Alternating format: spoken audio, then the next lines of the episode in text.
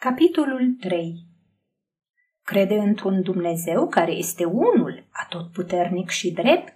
repetă Petronius, când se găsi din nou împreună cu Vinicius în lectică.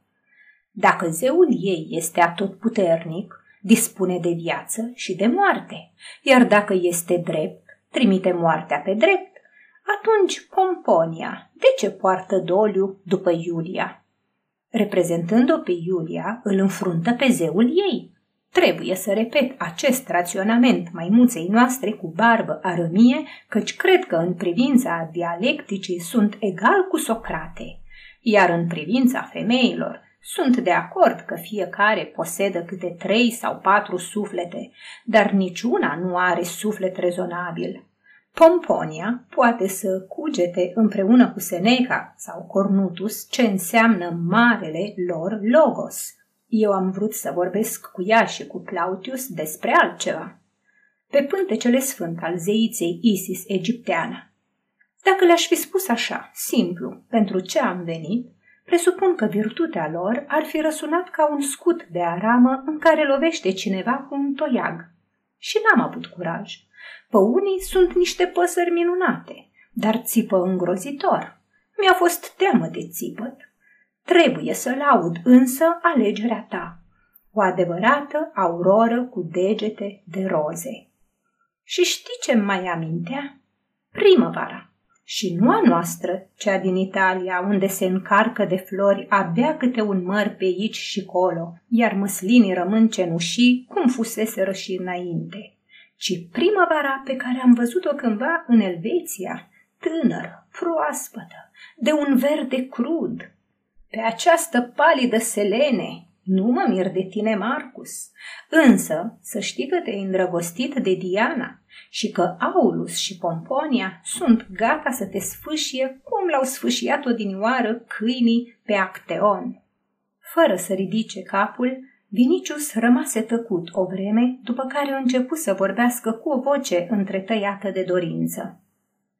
Am dorit-o și înainte, dar acum o doresc și mai mult. De când am ținut-o de mână, mă mistuie un foc. Trebuie să o am. Dacă aș fi Zeus, aș învălui-o cu un nor așa cum a învăluit-o el pe Io, sau aș cădea asupra ei sub formă de ploaie, cum a căzut el asupra Danei. Aș vrea să-i sărut buzele până la durere.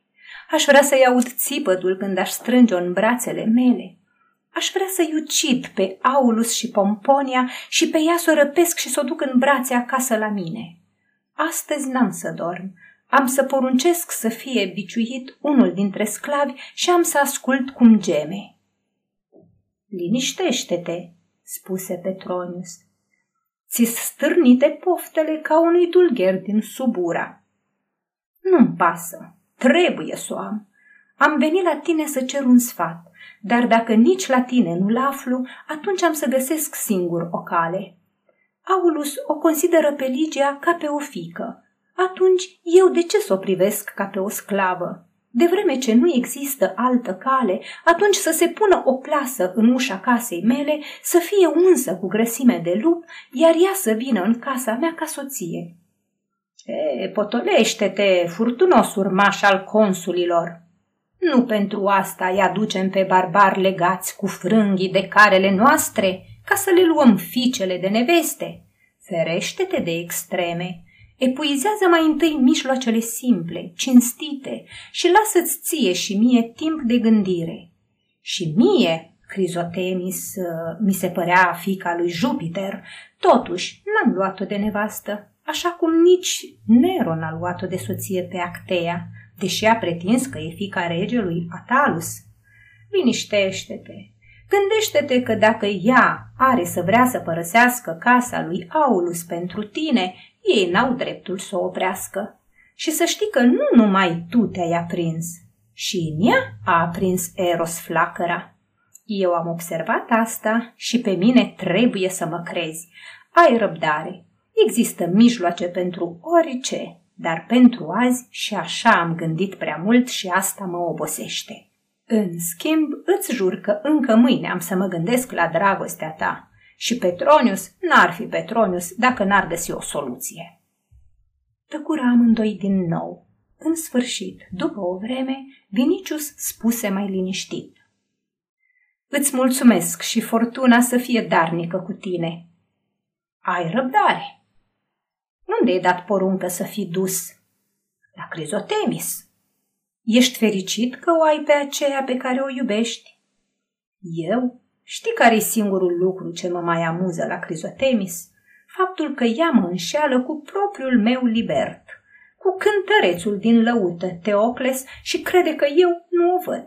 Cândva am iubit-o, dar acum doar minciunile și prostia ei mă mai amuză. Hai cu mine la ea, dacă o să încerce să te seducă începând să-ți deseneze litere pe masă cu degetul înmuiat în vin, să știi că nu sunt gelos. Porunciră să fie duși amândoi la Crizotemis. Încă din vestibulul casei, Petronius puse mâna pe umărul lui Vinicius și zise Așteaptă, mi se pare că am găsit o soluție. E, să te răsplătească toți zeii. Da, cred că e un mijloc infailibil. Știi ce, Marcus? Te ascult, tu, Atena mea. Peste câteva zile, divina Ligia va ronțăi în casa ta grăunțele de metrei. Ești mai mare decât Cezar, strigă Vinicius entuziasmat.